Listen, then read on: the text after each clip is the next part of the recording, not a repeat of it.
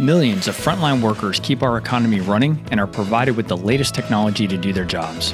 But digital adoption, especially by frontline workers, is really hard. This is Frontline Innovators. We explore how to overcome challenges and achieve success when we empower our essential workers. I'm Justin Lake. And I'm Gene Signorini. Together, we speak with experts who are leading the way and driving digital transformation to the front line. This podcast is sponsored by Skillful on a mission to help frontline workers learn and use the technology needed to succeed in their jobs. Welcome to the Frontline Innovators Podcast. I'm your host, Justin Lake, and we've got another great episode lined up for today. Today's hmm. guest is a senior manager of IT programs at Alaska's largest telecommunications provider. The name of that company is GCI, and I'd like to welcome to the show Ally Dykes. Hello, Ally. How are you today? Hi, Justin. I'm good. Feeling uh feeling the freeze here in Alaska. We don't quite have snow yet, but we do have frost on the ground. So looking forward to ski season opening. I, I imagine it's cold, and you are officially we're over 100 episodes into the Frontline Innovators podcast, and you are our first guest from Alaska. So welcome and thank exciting. you for joining us. I haven't really thought about all the states that we've covered, but we definitely have not covered Alaska. So I should put some kind of map together and start to uh, chart out where we have uh, coverage throughout the United States. But seriously, thank you very much for joining and um, looking forward to having our conversation today. Yeah, yeah, it should be good. So let me start off with the question that we always ask at the beginning of the show. What do you think is the biggest challenge facing the frontline workforce today? Yeah, I've spent a lot of time thinking about this in the last couple of weeks since our original prep call. Um, there's there's so many portions of like challenges that face the deskless workforce. Um, but what my brain settled on earlier this afternoon um, is maturity of corporate IT models. Um, that I think that that so that's an umbrella term um, that covers a lot of things. Um, but I, I, think that that's really where um, a lot of the growing pains out of the de- deskless work- workforce come. Um, you know, things like corporate IT models resisting digital transformation as a concept um, like being scared of it for whatever reason, um, having distrust for the cloud, and like all the things that come along with it, um, including just a perceived lack of control around it. Um, that you know maybe the proprietary information or data or something can be more easily accessed um, than it could be on prem, um, which I'm sure we'll get into. But everybody knows that you're equally as likely to be hacked in the cloud as you are on prem. It doesn't matter these days. It's a matter of um, like when, not if. Um, and I think another um, really big thing is there are a lot of companies um, that I have witnessed that have taken analog process and um, applied that process to a digital tool instead of the other way around. Um, right. So we're using digital tools to be able to really maximize what we're doing for return on investment and to benefit the bottom line. Um, and that we're not really allowing that platform to do its job um, because we think that, you know, what we came up with 25 years ago is way better um, than anything that whatever the SaaS platform has to offer is. Um, I think that there's an aspect of outdated cybersecurity principles, kind of just going along with the when you get hacked, not if you get hacked, um, the ideas of zero trust and security hardening and all of those. Um, and then even thinking about communication cycles, project management has really taken a huge turn. That we all know that it's a huge aspect of um, of the way our organizations run. Um, and when we're stuck in these waterfall methodologies, it really makes it difficult because then you're depending on you know you Justin as the CEO of Skillful to make all of the decisions that ever need to be made. Um, but you're not the one that's going to be sitting there talking with your customers um, firsthand. You're not the one that's going to know um, that some alarm is being finicky on on an infrastructure piece. Um, that, and so, like, why would it make sense to have to run a project decision all the way back up to you? Um, that whereas if you break it down into something like agile or scrum or or whatever aspect of more cyclic um, project methodologies um, it really allows people on the ground to be able to make game time decisions Um, the, and so I think that all of those really go into what I said before about the maturity of corporate IT models, um, so many aspects, um, but absolutely the bane of most people's existence in the corporate world. Wow. All right, we're going to need like three episodes to go cover all of that because um, th- there's there's a lot in there to address.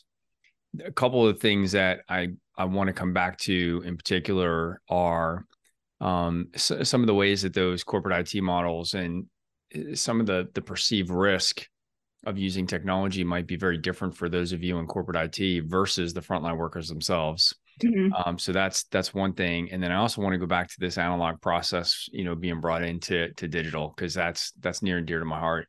So mm-hmm. let's let's come back to those two things, but let's right now give our audience a chance to understand a little bit more about you and, and your journey and how you've ended up in the role that you're in today. Yeah. Um, so my journey started um, in the Army. Um, I commissioned as a signal officer into the United States Army active duty. Um, so I had a team of, I think it was 22 satellite network and radio technicians who reported into me. Um, we worked on being able to establish tactical um, network infrastructure to connect um, command posts on the battlefield. Um, and then also that um, we had a, a, higher echelon that we were connected with. Um, and so there were some times where I really played an advisory role um, from our tactical pieces to the the strategic leadership. and so a lot of the way that we would engage in different exercises was via simulations. And so you could see where the fight was being taken on the battlefield. Um, and so being able to take a look at that, analyze what was happening, if certain radio frequencies or um, or other like line line of sight communications or anything like that um, would be impacted based on how people are moving. Um, so that's where my career started um, before I got out of the army, I ended up taking kind of a more like logistics planning role, um, which was funny to start really on the the technical side of things and then end um, in a logistics role. Um, a lot of people assumed that I was a logistician um, rather than um, anything technical. so I was able to wear both of those hats very well. it exposed me to a lot of different aspects of huge organizational change. And and that's really where um, I, what I was saying before about people at the lowest level, the the frontline workers being able to make game time decisions, like that's one of the reasons that the U.S. military has been so successful over the years. Is we tend not to, um, we tend not to adhere to our own um, our own protocols um, because we do empower the lowest level. Um, and so if, you know, today we have this idea and tomorrow we have that idea and it achieves the same thing, but it's not specific to how we wrote it down in the manual, um, that makes it really hard to be able to fight us. Um, but I think that's an aspect of front what frontline workers in the civilian world don't get is the opportunity to make those decisions for the best of the intent and the mission at hand. Yeah. Um, so that's where I started. Um, I headed into the nonprofit world as an IT admin um, and a, a, marketing dual hat situation. Um, so I helped that organization um, shift into a managed service um, protocol. Um, they previously had an in-house IT person, and while I understood a lot of the the things that they were trying to achieve, one person can't really manage a whole a whole network for 50 people. Um, and so we hired a managed service provider, and I was really the liaison between our organization and them on how we needed to do things, being able to upgrade our server, being able to keep our security patching clean. Um, and even like we had really old desktops. Um, so going through the procurement process for that um, and how that looks and feels. And we were a five region or a five county region in Washington state. So, pretty large, um, displaced people. And one of the things that was significant there um, is the two most underfunded public utilities were transportation and telecom. Hmm. Um, so, if you think about um, that, we were in the workforce development world, so connecting people with jobs. the two primary ways that I learned people have barriers to meaningful work, to being able to have um, something that gives them purpose um, is reliable transportation and connection to the outside world. There's still so much of the United States that doesn't have reliable connectivity. Yeah. Um, and so that was my first exposure there, just understanding public utilities, how it impacts um, more rural um, parts of the United States on a, a larger scale.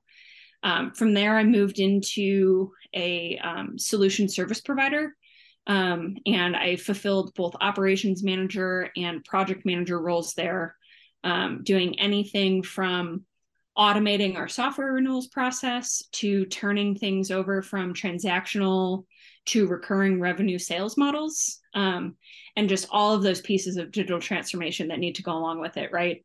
Um, the pieces that nobody wants to touch nobody wants to think about um, we did it this way 15 years ago because it worked and we don't want to break it and it took a lot of effort to get there yeah um, and then since then i've had the opportunity um, to start working at gci that you mentioned before um, right. and so i've been here for almost three years and I've had a number of different roles. Started as a program manager, uh, moved into an organizational change program management role, um, and now I'm back on the IT side, um, really relishing in the opportunity um, to help make things better for the frontline workforce as a as an internet service provider. Um, a lot of the work that we do um, involves our technicians on the front lines.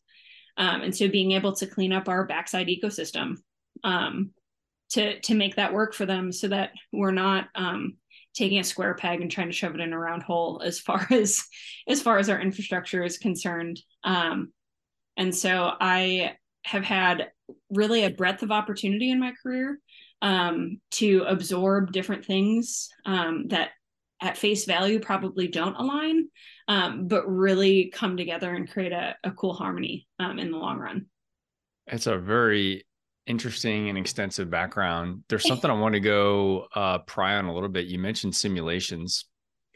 Of course, simulations are near and dear to my heart because it's what we uh, what we provide at Skillful. And I'm curious. I, I know this is a little bit off of our normal topic, but I I'd like to get your thoughts on the value of simulations as a learning and practicing strategy versus what other techniques you may have used or may have considered at the time.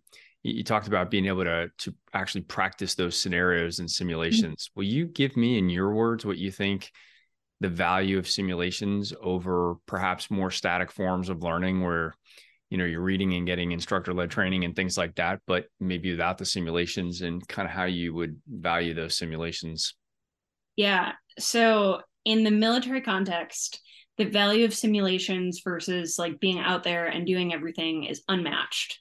Um, so if you think about the complex warfighting functions required on the battlefield, you've got all sorts of vehicles, you've got all sorts of ammunition requirements, power requirements. Um, that there's a lot of logistics that go into it. Um, for instance, to run a tank for, I want to say the parameter that I've heard is like one hour it costs something north of $1 million yeah. just to run that tank. Yeah. And so if all of a sudden you have six tanks that need to do these practice um, movements, um, that like that where is that budget going to come from, right? Um, we all know that war is a huge um, a huge factor for boosting economies, right? Because things are in production, you have this, that, and the other thing. Um, but when you're just training, um, how do you reconcile that value? Um, you can't really. And so, um, in this modern warfighting function, um, simulations, like I said, have really become unmatched in being able to provide um, an analysis on the battlefield, the true capabilities, the the skills and the expertise that come out um, as a result of these subject matter experts really um, like playing their role right. Um, on a video game, if you will. Um, the, and so there are instructor led trainings that come along with it. Um, you know, leading up to it, there's usually some sort of train up um, for everybody to be familiar, whether you've been there for four years or if you arrived there four months ago. um, everybody's got to be on the same page as far as the capabilities at hand um, and so so yeah from that military perspective just based on the operating cost alone of some of that equipment um, simulations are absolutely the way to go um, and they don't provide necessarily everything um, right there's there's something that can be said for the tactile on the ground piece of it Yep. Um, it provides enough um, that it can still become muscle memory by the time you're in a real world scenario. Yeah, and and defer some of the cost and risk to mm-hmm. when you're actually in battle uh, yeah. versus in that learning experience. And I'd say, you know, w- without the risk of life certainly in in our situations of of helping yeah. frontline workers adopt technology but a, a, lot of the other things that you said about the value of simulations i think still hold true with with mm-hmm. software training is you know we our, our, customers can avoid the cost and complexity of actually having to stand up mm-hmm. production systems for the purposes of training yeah. and instead you know focus that energy on a on a less expensive and and safer way for those folks to train so it's that's really pretty interesting now let's yeah Let's go back to what you said at the beginning. I, I, didn't mean to go down that tangent, but obviously it just it kind of piqued my interest a little bit. But I, I want to go back to something that you said in the beginning. You were talking about the uh, maturity of corporate IT models. You were talking about um, folks resisting digital transformation. You obviously, you know, your exposure in corporate IT, you were thinking about a lot of things from a cybersecurity standpoint. Obviously, those topics are of the utmost importance.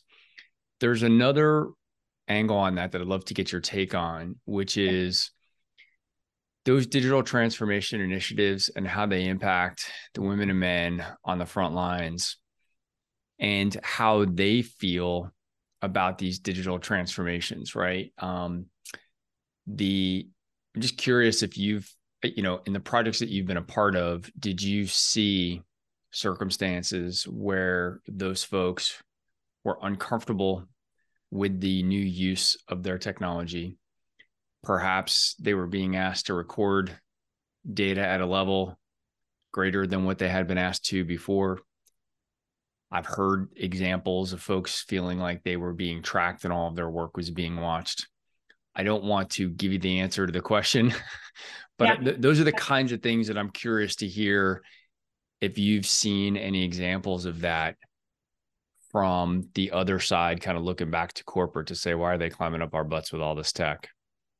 Mm-hmm. Yeah, I mean, I've heard concerns about job security. I've heard concerns, like you mentioned, about um, Big Brother. Um, there have been concerns about in in certain projects that I've been on um, about how digital transformation um, impacts um, impacts the teams, right? Um, so every time a, a, new piece of technology or device gets rolled out, um, that's learning. To your point about simulations, um, so it's it's not just the the corporate impact of what goes into the infrastructure to make it happen, um, but then you know the frontline people who then all of a sudden have to learn something new. Um, and and going back to job security, I've heard countless times, well, if we do this, then what happens to my job? Um, the end. And if we think about the progress of all of this information through the pandemic um, there was some statistic i heard in 2020 um, that most organizations went through six months or went through two years of digital transformation in six months. Um, and and that's hugely impactful for frontline workers. Um, so like through the crisis lens, we're already panicked because we don't want to be sick, because we have people in our lives that we need to take care of, all of this stuff. And then all of a sudden, um, your employer, right? The way that you make money, the way that you bring, the, the way you perceive that you bring value to the world, um, says, hey, on top of all of this other crisis stuff that we have going on, here's a new thing that you have to learn. And we can't really train you on it because we in your case, you know, don't want to invest in simulation efforts um, because we don't have the health safety protocols in place to be able to step out and give you the training that you need um, that and and even when we think about like the unemployment benefits that were happening at the time people were leaving the workforce left and right um, that we had a neighbor down the road during the pandemic um, that we got to chatting with him um, a few times just about like what their normal work was like versus like this COVID unemployment. Um, and this guy was making $1,500 a week on unemployment. Um, and he was giddy. He's like, I've never made this much money in my life. Um, so it was from the perspective of organizations needing to flex to meet the needs of this COVID world, but then also having people like rapidly leaving the workforce due to family members being sick or the unemployment benefits outweighing working full time. Um, like that that had a significant impact. Um, and the even like the big brother, you know, um, I've seen efforts where mobile devices are are rolled out right to be able to to benefit these frontline workers um, and we're like okay you have this app this app this app and this is how we're going to use them and people are like why do i have to do it like that? Uh, you know I, I used to just have a clipboard and i could upload it later. Um that so there are a lot of um a lot of aspects that i think going from corporate strategy down to the tactical front lines doesn't get translated very well um, for whatever reason probably in most cases because what i was saying before about like the military model where um, you know senior leadership really only has to give the mission and the intent and then everybody below them can do whatever they need to to ethically accomplish that task. Um the, and so that gets missed in corporate america is what i've seen. Um, no matter if you're in the corporate side or if you're on the front line um, you just don't have the benefit of of seeing things through that lens.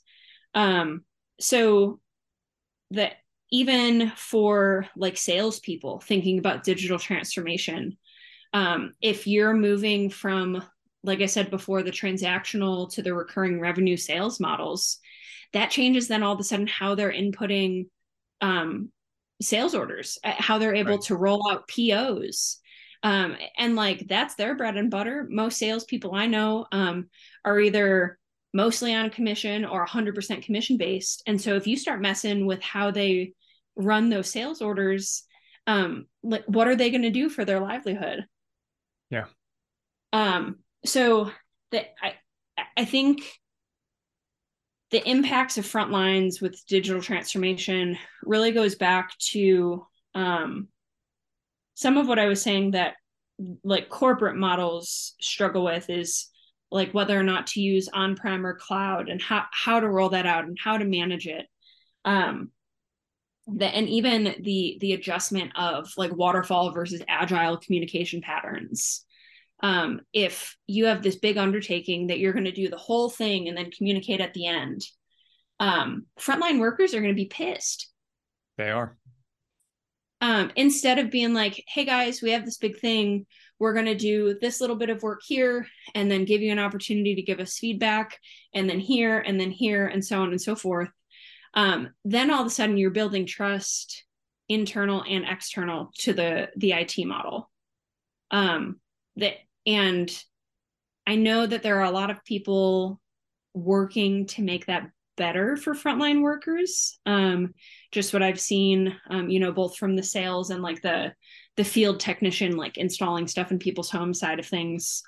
Um, that there are people who care about that experience for them. Um, and I, I mean, I'm I'm a person who definitely cares ab- about like the end user experience. Um, and so I think taking that into account and being able to manage up um, right because that that's part of it not just setting expectations for frontline folks um, but being able to then manage up and explain to senior leaders why certain cues need to be made um, to to inform um, the people that are are getting impacted. Yeah. Uh, yeah yeah. I've heard a lot of people ask just like what about my job? That if we do this then, then what happens? Um, and and i've also seen a lot of conversation around the future of work um, and how we're probably moving from a, a significant model of doers um, into more of like data steward sort of um, efforts where if we have predictive ai if we have these data models that just like roll on top of another right um, then all of a sudden you know you or i as admins or technicians or whoever just have to click a button and be able to go back in and update whatever was happening right. um and so that's different that like like where how do we describe the value of that um to people who weren't involved in the decision making in the first place? Well i think you just hit on something that's that's really important and this this speaks to the change management side of things is to explain what the impact is going to be to them explain what their future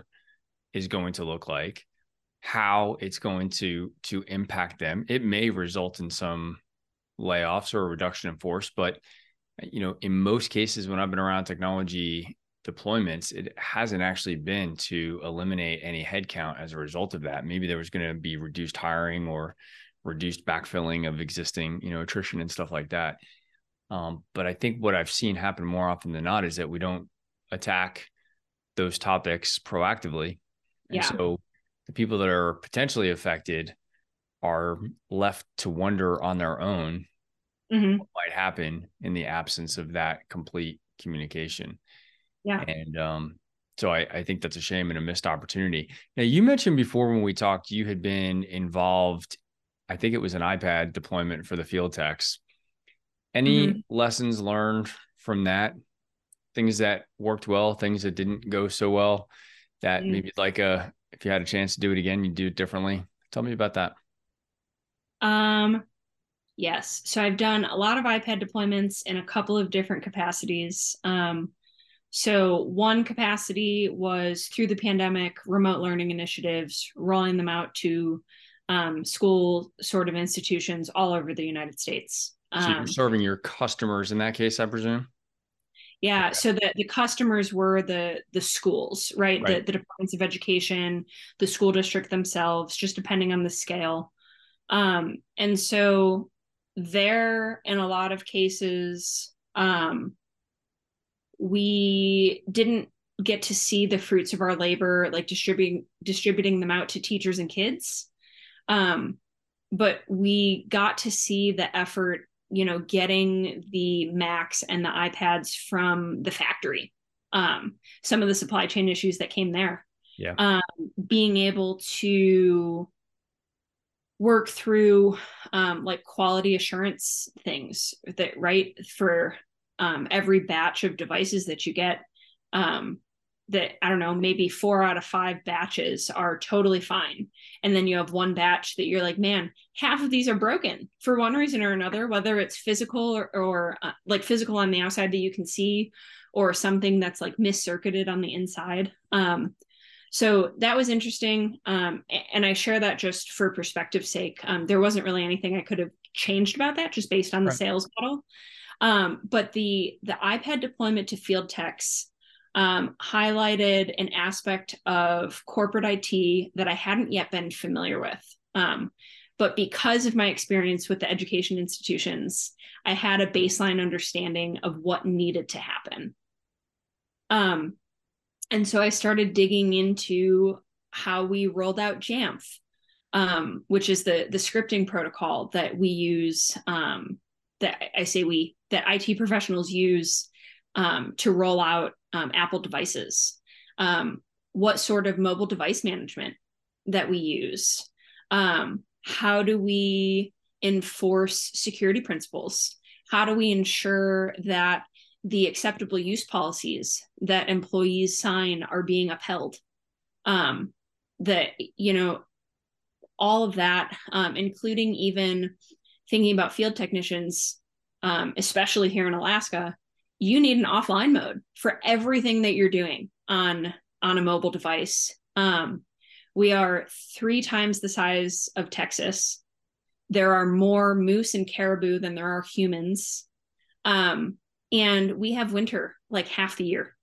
Um, so as as far as like austere conditions um, that field technicians face, um, they're pretty significant and so having an offline mode is is a huge portion of that so that you know all the data that they're inputting while they're working is cached and then can upload the next time that they're connected um, without that um, you're facing you know multiple truck rolls that cost money hits the bottom line.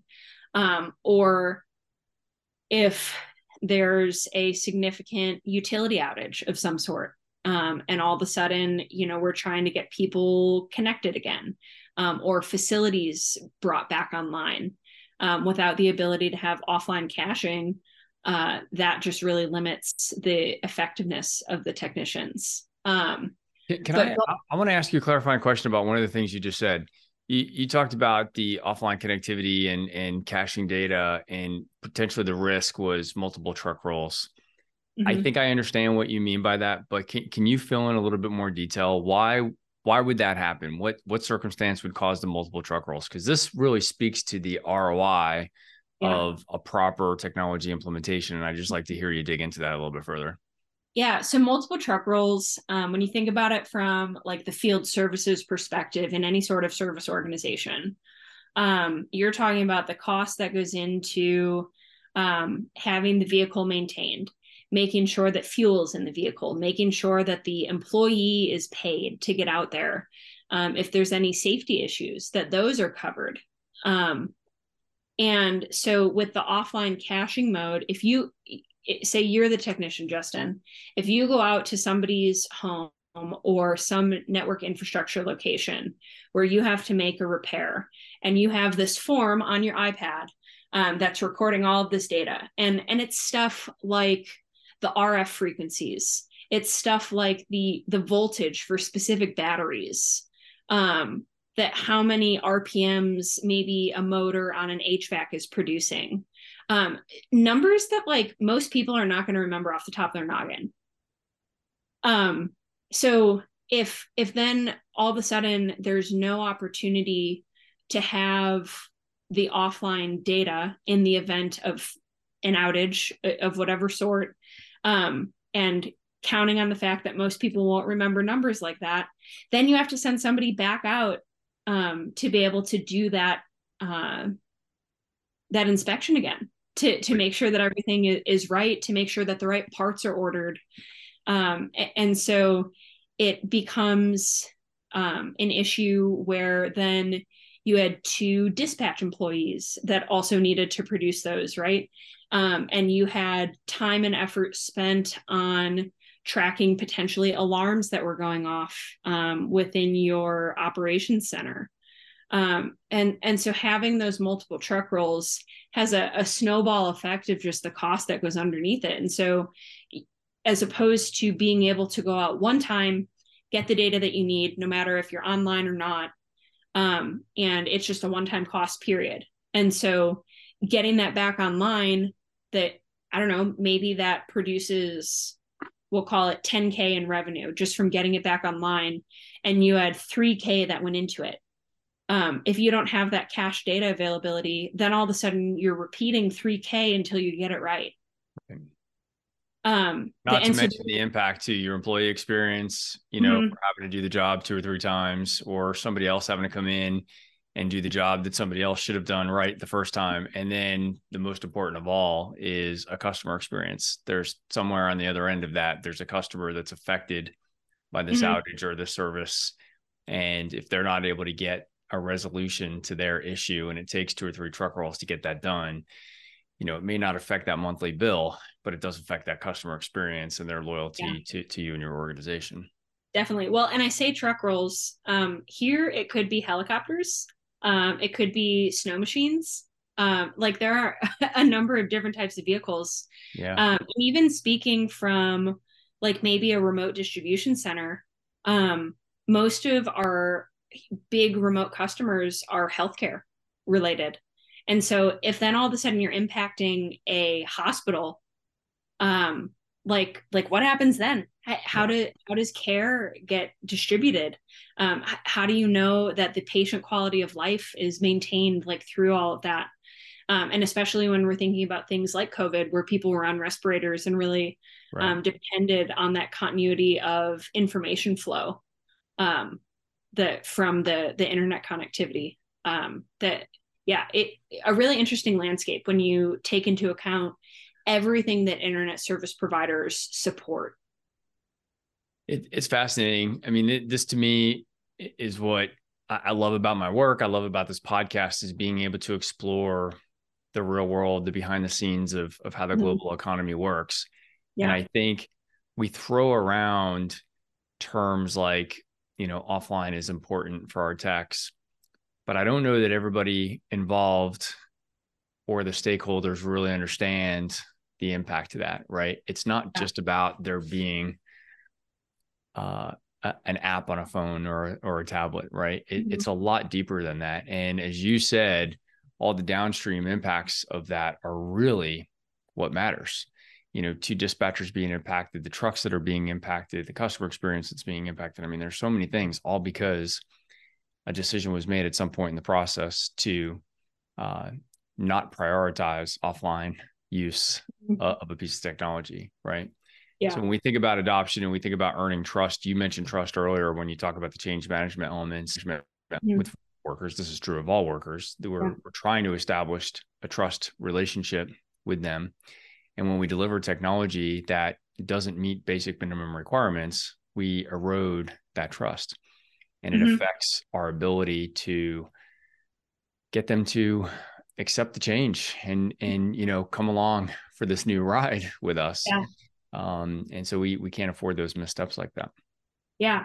Um, so to finish answering your question, um, the thing that I would change about that iPad rollout for field technicians, um, in a perfect world, if I could have every aspect that I wanted um, through that process, there would have been a consensus from the start about what needed to be done and why it was important and the value that it would return um, that as opposed to just focusing on the cost of it right?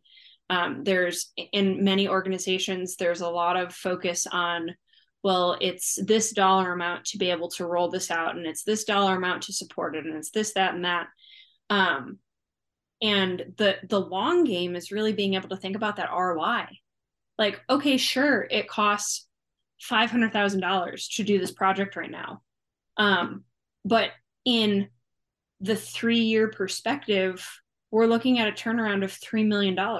Like that, that's a no brainer. A half right. a million investment to have 3 million and three, like, um, so that just really interesting from that perspective. Um, and part of what had to go into that um, was taking paper forms um, and applying them into a digital um, a digital format.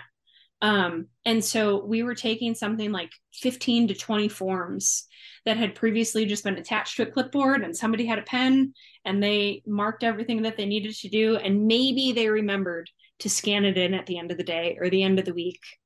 Um, and so that's that's part of what frontline workers are are facing right now is the way that they did things was really based on trust. It was based on tribal knowledge.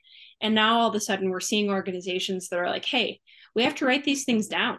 Like if you don't show up to work tomorrow and you have all this information in your head and not on paper, that's a problem.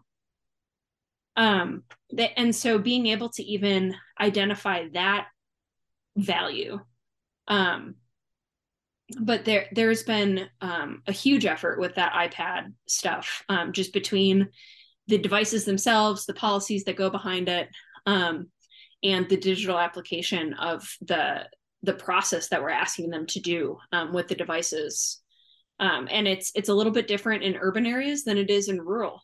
Um, so um, and, that's that's where really that offline mode becomes important.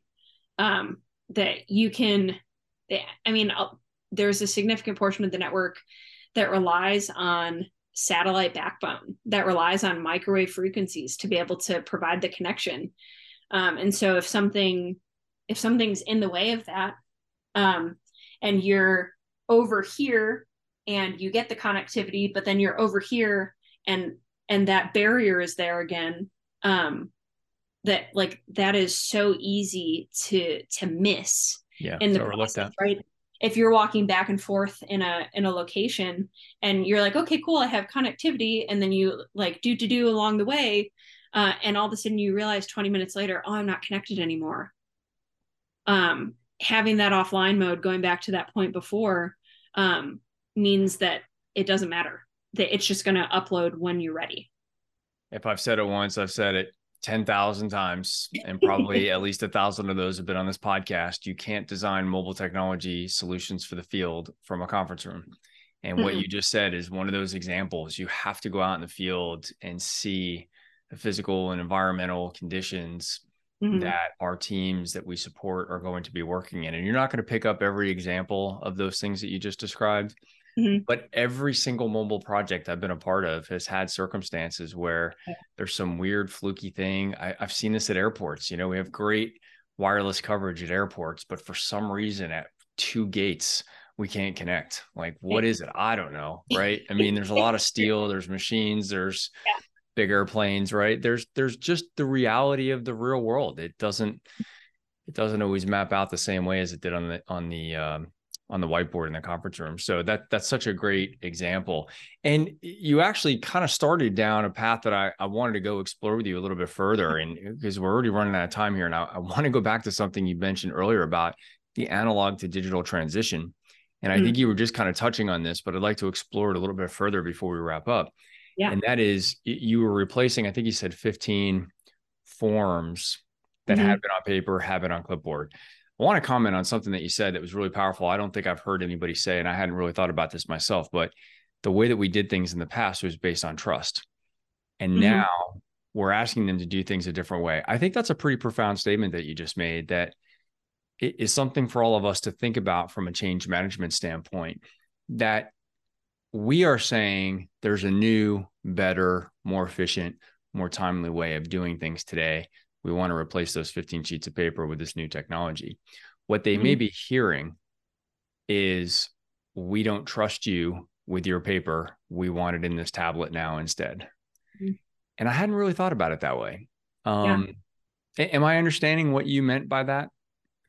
I think so. Yeah. Yeah. I mean, and it's it's a complicated idea, right? Because we're we're looking at ge- generations overlapping in the workplace. Mm-hmm. We have a longer workplace life expectancy um, than ever before, right? That we see it in a, in a lot of different ways, and so um, you know there are still some some field services people in all sorts of industries that have been in the game for decades um they and so they're used to doing things just you know like i'll get to it when i get to it um, but I think that that's a significant difference in the way things used to be versus how things are now. Um, we've got the world at our fingertips. Yeah. Um, and so, um, even thinking about it in the way that we digest news, um, I, I recently was listening to um, some podcast. I don't even know what it was, um, talking about the evolution of Twitter, now X, right? And so Twitter used to be, um, and this was even true during my undergrad. Um, I my undergrad was in digital media communications, um, and so I spent a lot of time looking at how um, how Twitter helped to permeate information, right? Yep. That you could expect a press release to come out from Twitter. Um, and like that was that was the gold standard um, and now all of a sudden with the changes that have happened with x um, it's no longer the gold standard. There, there's nowhere that you can trust fully um, that the news that you're reading is fully vetted, that multiple sides have been taken into account. Um, that because we're in this, like as soon as it happens, just get it out there. It doesn't matter how true it is. We'll update it later. Um, and so we see that then reflected in our workplaces where previously sure it worked to just have a stack of papers that you had to scan in at the end of the week that that was how people um, hit quitting time right on fridays was yep. was being able to just tie up those loose ends um, and now with um, with cloud with the need to be able to see stuff um, with various aspects of maintenance um, that have changed um, because there are more circuit boards than there used to be. Um, there's a lot more things that can go wrong because we, have digitized a lot of what what wasn't before. Sure. Um, and so I talked about trust there, but from the perspective that the world moves faster than it used to.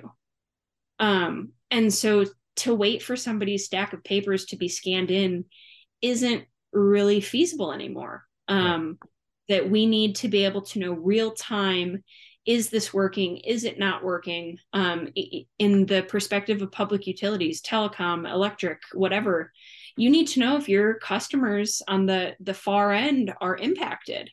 Um, and so having to wait for that stack of papers um, of things that technicians maybe um, inspected through the week and and say you know six out of 15 inspections had significant problems um, if you don't get those real time now you're facing a customer experience issue. Right. Um, and so so being able to bridge that generational gap being able to take things from what we were talking about before analog to digital the whole thing like it's so important to just understand um, how those things intersect why it's important um, the and and some of um, some of just the the impacts that these multi-generation workforces bring. Um, thinking i mean parents and grandparents of us right? Um, that i know my grandfather's almost 90 he has never used a computer doesn't want to use a computer um, struggles even with a cell phone. Um, yep. and so he's the type of person that he's like so are you still just working from home on the computer? Like i don't understand that. We used to go to work. Can't get his um, head wrapped around that it, yeah but it's it, it's just it's just different. The world operates differently. Um and so um going from the model where we inherently trust you you've got this tribal knowledge to a model where we have predictive ai overlaid on our data to where we can at a glance see alarms from an ipad screen um, right. to know if our network or if our hvac infrastructure um, are are online and working as expected. Um, those those are are big things. And it's um, it comes down to safety. It comes down to just how fast the world is. Um, so that i don't i don't reference it in a negative way um, just simply that it is. Yeah. All right. So the last thing that i because i kind of asked a really two questions. I just bundled them into one as i often do. But let me come back to the second part of that which is the the analog process mm-hmm. um you know being kind of jammed into a digital tool. I have some strong opinions about that that I think I was picking up on from you. And it's just that process of taking, you know, 15 forms, whatever the number is, mm-hmm. and making them digital. I I personally think there's a lot of downside if that's not done correctly. So mm-hmm. I'm curious to see what what your concern was about the digitization of analog processes and where things can go awry with that?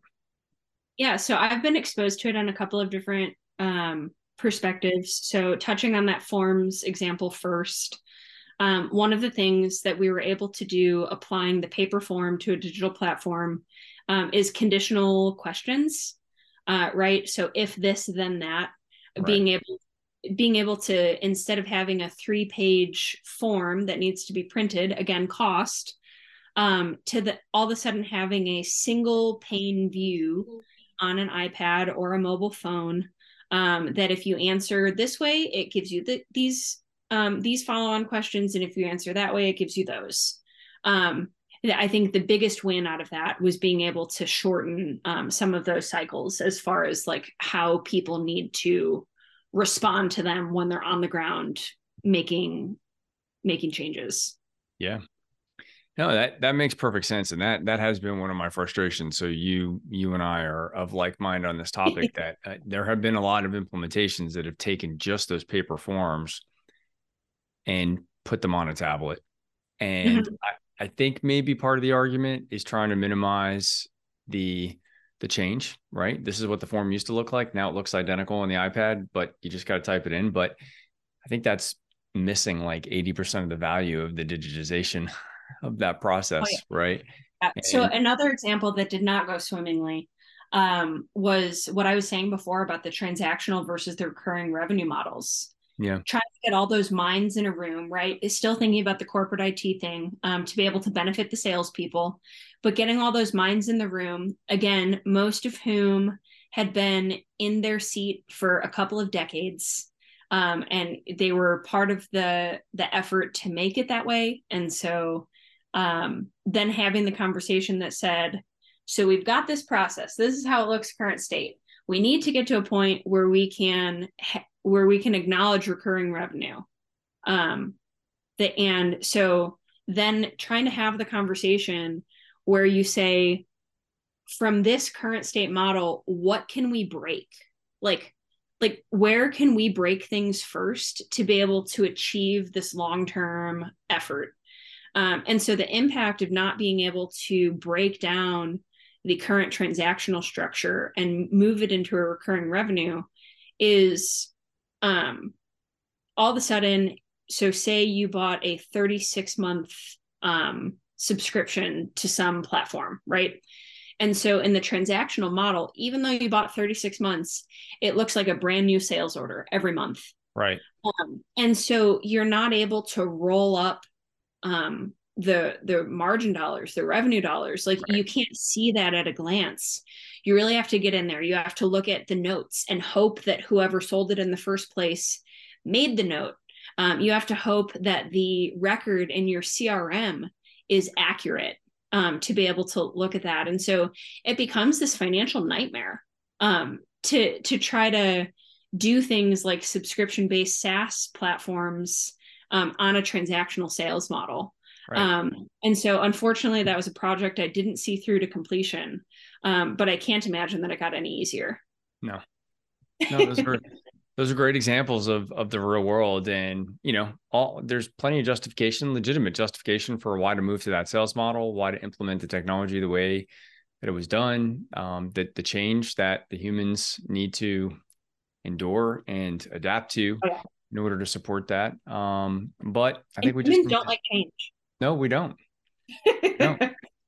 And we, we just have to accept that it is uh, probably a bigger change than many of us on the project team might recognize for the end users. And we need to, uh, you know, give them the, the support, the education, communication, all those oh, yeah. things that are necessary to make sure that they can be successful. So, Ally, we've run out of time, but I really do appreciate you taking the time to uh, dial in all the way from Alaska and uh, join me for this session today. I really appreciate you sharing your insights and experiences around this. Yeah, thank you for inviting me on. It was luckily a short commute to my computer um, rather than having to fly to Dallas. Um, so I appreciate your time. I appreciate the opportunity. Um, and I hope we've uncovered some stuff that really make people think. I'm certain that we did. And to our audience, thank you for investing the time to spend with us to hear others' experiences and ideas around technology adoption with frontline teams. Hopefully, you can take an idea or two from today and put it to work with the frontline teams that you support. If this is your first episode of Frontline Innovators, thank you for listening. If you've been here before, you already know that this podcast is sponsored by Skyllful, the only end to end systems training platform that's optimized for frontline operations. You can learn more about how you can solve your frontline systems training challenges by visiting skyllful.com. That's S K Y L L F U L dot com you can also just hit me up on LinkedIn and uh, would be happy to schedule something with you one on one. Thank you very much. And I look forward to you joining us for our next episode. And we'll see you then. Ally, thanks again. Thanks, Justin.